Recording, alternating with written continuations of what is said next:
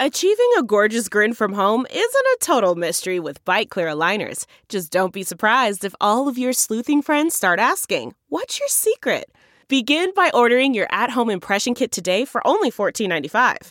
Byte clear aligners are doctor directed and delivered to your door. Treatment costs thousands less than braces. Plus, they offer flexible financing, accept eligible insurance, and you can pay with your HSA FSA. Get 80% off your impression kit when you use code WONDERY at Byte.com. That's B-Y-T-E dot com. Start your confidence journey today with Byte. So the House Select Committee investigating the insurrection just kicked things into high gear, issuing a slew of new subpoenas for Trump aides and assistants and deputies and loyalists and a smattering of co conspirators. Let's talk about that. Because justice matters.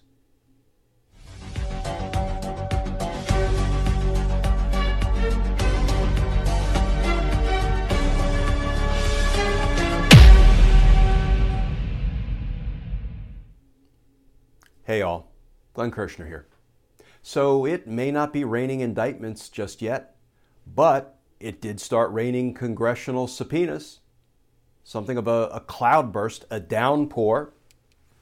Yesterday's ugly assortment of subpoenaed witnesses Jason Miller, John Eastman, Michael Flynn, Bernard Kerik, William Stepien, and Angela McCallum.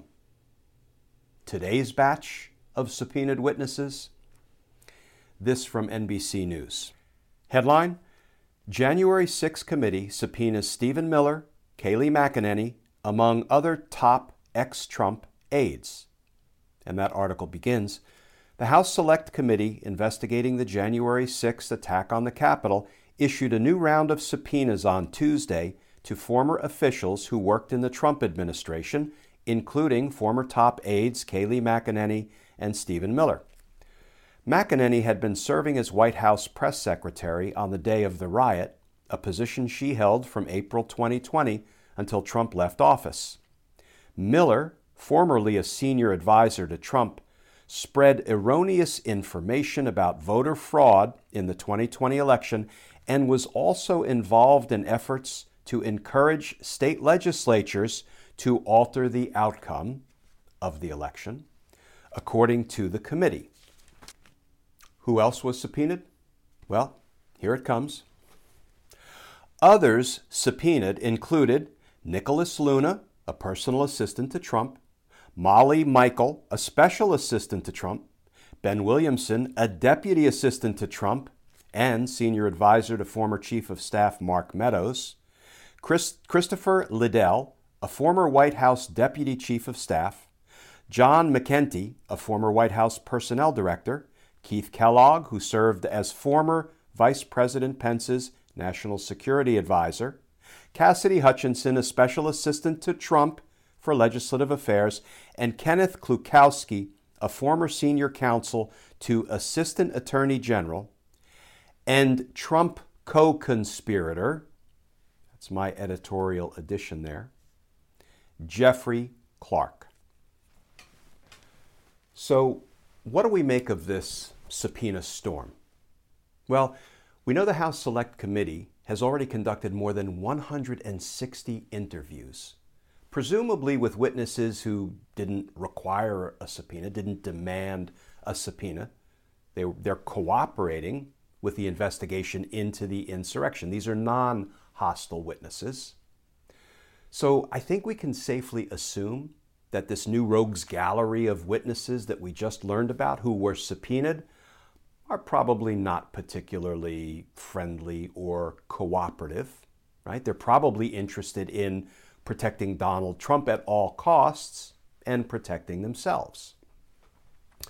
Now, issuing subpoenas is the easy part. Enforcing subpoenas, it turns out, is the hard part. It shouldn't be, but we've come to learn that enforcing congressional subpoenas is no easy task. So, with this new batch of subpoenas, it's more important than ever that the Department of Justice indict Steve Bannon for contempt of Congress. Because here we are on day 19 of the Steve Bannon indictment watch.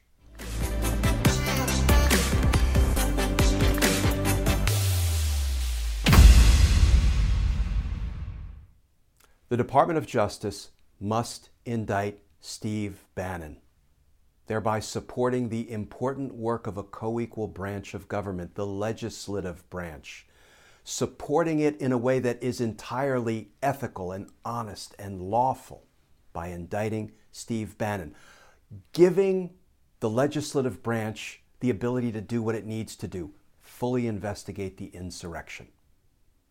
But you know what, friends? If the Department of Justice doesn't indict Steve Bannon, and frankly, even if they do, Congress, for goodness sake, use your inherent power of contempt. You're a co equal branch of government with the, the lawful power and authority to enforce your own subpoenas. Don't stand idly by and wait for the executive branch, the Department of Justice, to come to the rescue, to do the hard work of enforcing your subpoenas. Do it yourself with your own inherent power of contempt. Frankly, whether or not the Department of Justice charges Steve Bannon criminally. You, Congress, can arrest Steve Bannon and can detain him until he purges the contempt and testifies. And that will send a powerful message to the 14 witnesses that you just subpoenaed. A powerful message that justice matters. Friends, as always, thank you for tuning in to these Daily Justice Matters videos. You can also get them in podcast form, audio only. Just go wherever you typically get your podcasts.